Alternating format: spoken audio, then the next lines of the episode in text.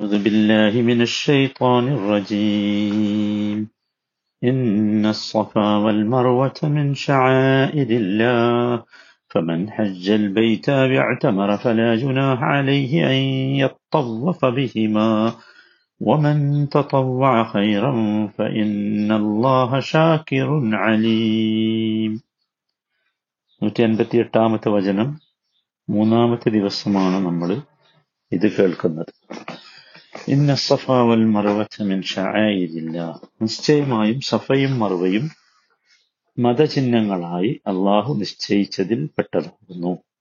നമ്മൾ അത്രയും കാര്യങ്ങൾ മനസ്സിലാക്കി. ഇനി ഫമൻ ഹജ്ജൽ ബൈത ഫലാ അലൈഹി അൻ ബിഹിമാ. കഅബയിൽ ചെന്ന് ഹജ്ജോ ഉംറയോ നിർവഹിക്കുന്ന ഏതൊരാൾക്കും അവയിലൂടെ തവാഫ് അഥവാ പ്രദക്ഷിണം നടത്തുന്നതിൽ കുറ്റമൊന്നുമില്ല.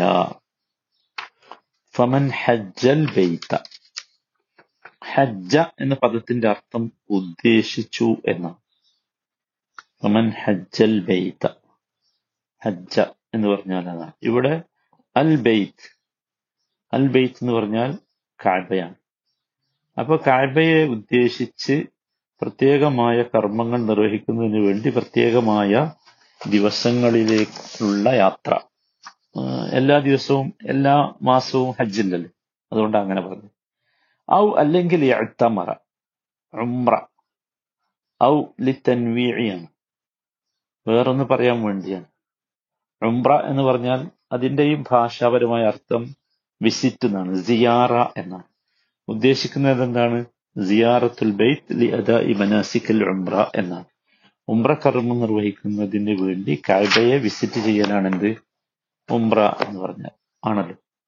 അപ്പം അങ്ങനെ ഈ കർമ്മം നിർവഹിക്കുന്നതിന് വേണ്ടി ഒരാൾ ചെന്നാൽ ഫല ജുനാഹ അലി അയാൾക്ക് കുറ്റമില്ല. ല അന്നാഫിയ ലിൽ ജിൻസ. കുറ്റമില്ല. നാഫിയ ജിൻസ് ആവുമ്പോൾ അതിന് ഇസ്മുണ്ടാവും. ജുനാഹ് അതിന് ഇസ്മാണ്.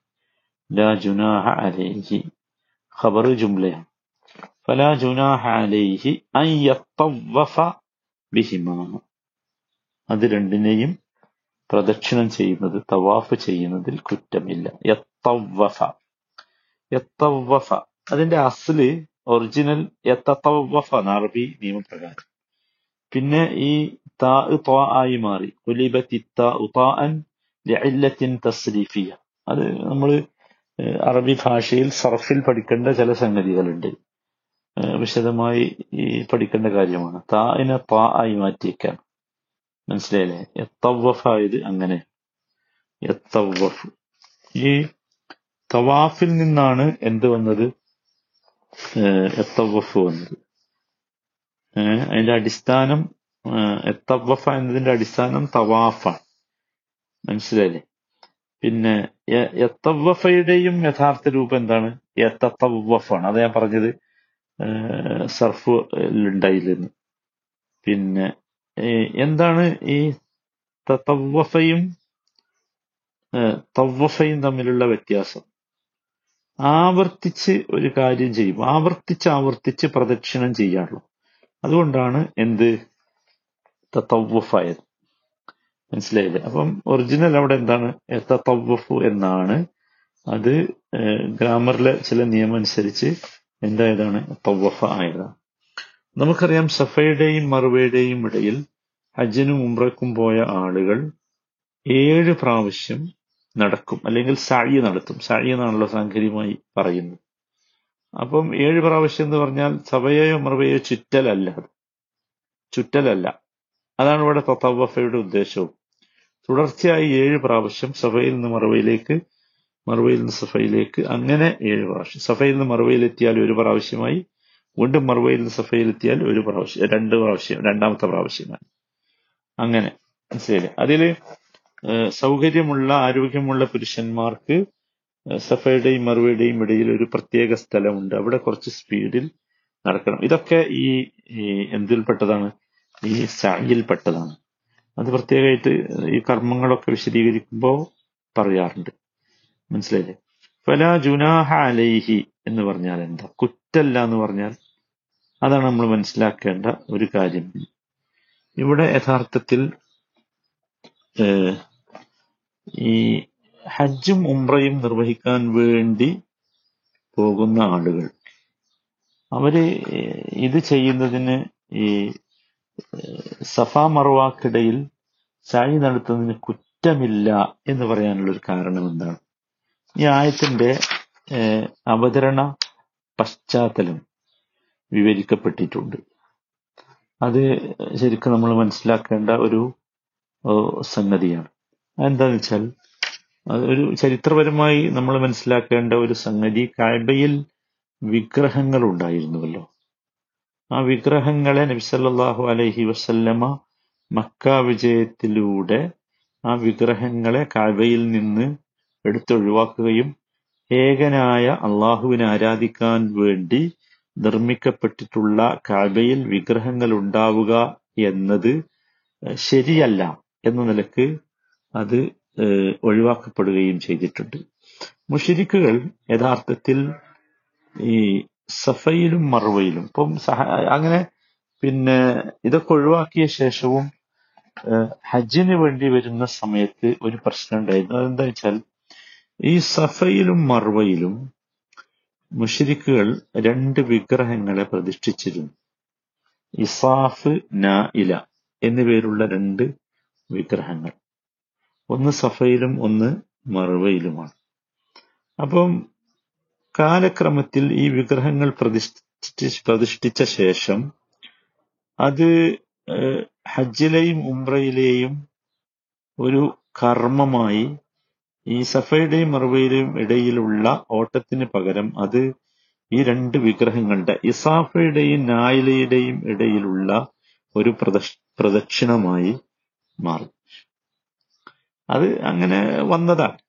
എന്നാൽ മദീനക്കാരാകട്ടെ മദീനക്കാർക്ക് ഈ ഇസാഫിലും നായിലും നായിലയിലും വിശ്വാസം ഉണ്ടായിരുന്നില്ല. അവർ മനാത്തയുടെ ആളുകളായിരുന്നു. അവർ തഹ്ലീൽ ചെയ്യാറുള്ളത് മനാത്തക്കായിരുന്നു. ഈ ഹജ്ജിന് വേണ്ടി ഇഹ്റാൻ ചെയ്യുമ്പോൾ മനാത്തക്കായിരുന്നു അവർ തഹ്ലീൽ ചെയ്യാറുണ്ടായിരുന്നു അപ്പൊ അതുകൊണ്ട് അവർക്ക് അതെന്തായി? അവർക്ക് പ്രശ്നമായി. ഇസ്ലാം സ്വീകരിച്ച മുസ്ലിങ്ങൾക്ക് പ്രശ്നം എന്താണെന്ന് വെച്ചാൽ ഈ വിഗ്രഹങ്ങൾക്കിടയിലാണല്ലോ നമ്മുടെ ആരാധന എന്ന് വന്നു. അപ്പൊ അവർക്കൊരു വല്ലാത്ത മനപ്രയാസമുണ്ടായി മദീനക്കാർക്കും പ്രശ്നമുണ്ടായി കാരണം മദീനക്കാർക്ക് ഒരിക്കലും അത് അംഗീകരിക്കാൻ സാധ്യതയില്ല. മക്കാരുടെ ദൈവവും വിഗ്രഹവും ഒക്കെ ആയിരുന്നു.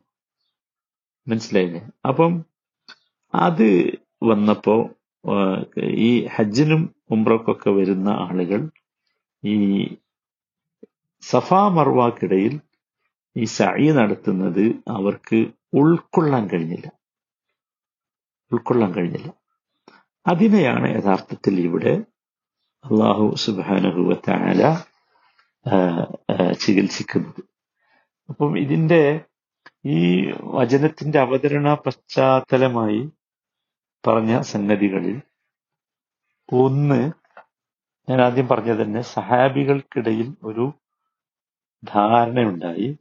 സഫയുടെയും മറുവയുടെയും ഇടയിൽ തവാഫ് നടത്തുന്നത് കുറ്റകരമാകുമെന്ന്. കുറ്റകരമാകുന്നവർക്ക് തോന്നാനുള്ള കാരണം ഈ ഇസാഫും നായിലയും അവിടെ പ്രതിഷ്ഠിച്ചത് കൊണ്ടാണ് അങ്ങനെ അവർക്ക് തോന്നാനുള്ള കാരണം. മനസ്സിലായില്ലേ? അപ്പം അതല്ല. അതും എന്താണ് ഈ നമ്മൾ ഈ ഇസാഫിന്റെയും നായലിന്റെയും ഇടയിലല്ല നമ്മുടെ പ്രതീക്ഷ മറിച്ച് അള്ളാഹു തന്നെ പറയാണ് നമ്മൾ സഫയും മറുവയും നമുക്ക് അതിനേക്കാൾ വലിയ ഒരു ഷായിറാണത് അപ്പൊ അതുകൊണ്ട് നമ്മുടെ പ്രദക്ഷിണം അതിന്റെ ഇടയിലല്ല. അത്തരമൊരു തെറ്റിദ്ധാരണ നിങ്ങൾക്ക് വേണ്ടതില്ല. അതാണ് യഥാർത്ഥത്തിൽ. അത് അവർക്കൊരു വല്ലാത്ത പ്രയാസമുണ്ടാക്കി അവർ അള്ളാഹുവിന് റസൂലിനോട് ചോദിച്ചു. അപ്പോഴാണ് യഥാർത്ഥത്തിൽ ഈ വചനം ഇറങ്ങുന്നത്. അങ്ങനെ ഒരു പ്രയാസം നിങ്ങൾക്ക് ഉണ്ടാകേണ്ടതില്ല. ജാഹിലിയ കാലത്ത് അങ്ങനെ ചെയ്തിരുന്നു. അതൊക്കെ നമ്മൾ എടുത്തു മാറ്റിയല്ലോ. അതോടുകൂടി അത് അവസാനിച്ചു. ഇത് യഥാർത്ഥത്തിൽ അള്ളാഹു നിശ്ചയിച്ചത് തന്നെയാണ് എന്ന നിലക്കാണ് അള്ളാഹു സുബാനഹു താല ഈ ഫലാ ജുനാഹ അലൈഹി എന്ന് പറയുന്നത്. അതാണ് ഫലാ ജുനാഹ അലൈഹി എന്നതിന്റെ ഉദ്ദേശം. കുറ്റമില്ല എന്ന് പറഞ്ഞാൽ ചെയ്യേണ്ടതാണ്. ചെയ്തു എന്നതുകൊണ്ട് കുറ്റമുണ്ട് എന്നാരും ധരിക്കരുത്. അതാണ്. ചെയ്തു എന്നതുകൊണ്ട് കുറ്റമുണ്ട് എന്നാരും ധരിക്കരുത്. അതാണ് ഫലാ ജുനാഹ അലൈഹി എന്ന് പറഞ്ഞത്. അങ്ങനെ ഒരു ധാരണ യഥാർത്ഥത്തിൽ വന്നിരുന്നു. ആ ധാരണ ശരിയല്ല. അപ്പൊ മൂന്ന് വിഷയങ്ങൾ ഇതിൽ മനസ്സിലാക്കണം. ഒന്നാമത്തേത് സഹാബികൾ അത് തെറ്റാണ് എന്ന് വിചാരിച്ചു പോയി. സഭയുടെയും മറുപടിയും ഇടയിലുള്ള ഓട്ടം തെറ്റാണ് എന്ന് വിചാരിച്ചു പോയി. അത് തെറ്റല്ല. അത് ഹജ്ജിന്റെ റുക്കുനോ വാജിബോ ഒക്കെയാണ്. എന്താണ് നമ്മൾ മനസ്സിലാക്കണം? അപ്പൊ അതുകൊണ്ട് അത് തെറ്റല്ല ചെയ്യേണ്ടതാണ് എന്ന ഒരു കൃത്യമായ ബോധനം നൽകുകയാണ് യഥാർത്ഥത്തിൽ ഈ വചനത്തിലൂടെ. ഫല ജുനാഹ എന്നതിന്റെ വിവക്ഷ അതാണെന്ന് മനസ്സിലാക്കണം. മനസ്സിലായല്ലോ? പിന്നെ മദീനക്കാർ തന്നെയും അവർ ഞാൻ നേരത്തെ പറഞ്ഞതുപോലെ മനാത്തിനായിരുന്നു മനാത്തക്കായിരുന്നു അവർ തഹ്ലീൽ ചെയ്യാറുണ്ടായിരുന്നത്. അത് മനാത്തയെ കുറിച്ച് ഖുർആൻ തന്നെ വിശദീകരിച്ചിട്ടുണ്ടല്ലോ. അത് യഥാർത്ഥത്തിൽ മക്കയുടെ തൊട്ടടുത്തുള്ള മുഷല്ലൽ എന്ന് പറഞ്ഞൊരു സ്ഥലമുണ്ട്. അവിടെയായിരുന്നു അതിന്റെ പ്രതിഷ്ഠ. അവരവിടെ പോയായിരുന്നു ചെയ്തിരുന്നത്. മനസ്സിലായില്ല? അപ്പോ ഇസ്ലാം വന്നതോടുകൂടി അതൊക്കെ അതൊക്കെ പോയി. മനാത്ത് പോയി. അപ്പൊ പിന്നെ ഈ സഫയുടെയും മറുപടിയുടെ ഇടയിൽ വേണോ വേണ്ടേ എന്നൊരു സംശയം. ആ സംശയം ദൂരീകരിക്കുകയാണ്. വളരെ കണിശമായ രീതിയിൽ അത് ചെയ്യേണ്ടതാണ്. അത് ഹജ്ജുമായി ബന്ധപ്പെട്ടതാണ് എന്നാണ് ഈ വിശദീകരണത്തിന്റെ മനസ്സിലായിട്ടുണ്ടാവും ഫലാ ജുനാഹ് എന്ന് പറഞ്ഞാൽ അതാണ്. ഈ ആയത്ത് സാധാരണ ഈ ഹജ്ജിനും ഉംറക്കും പോകുന്ന ആളുകൾ സഫയിലേക്ക് പോകുമ്പോൾ സയ്യിന് വേണ്ടി സഫയിലേക്ക് കയറുമ്പോൾ ചൊല്ലിക്കൊണ്ടിരിക്കുന്ന വചനമാണ്. അതുകൊണ്ടാണ് ഇത്രയും വിശദമായി ഇത് വിശദീകരിച്ചത് മനസ്സിലാക്കാൻ വേണ്ടിയാണ്. അള്ളാഹു തൗഫീഖ് മനസ്സിലാക്കാനുള്ള തൗഫീഖ് നൽകുമാറാകട്ടെ.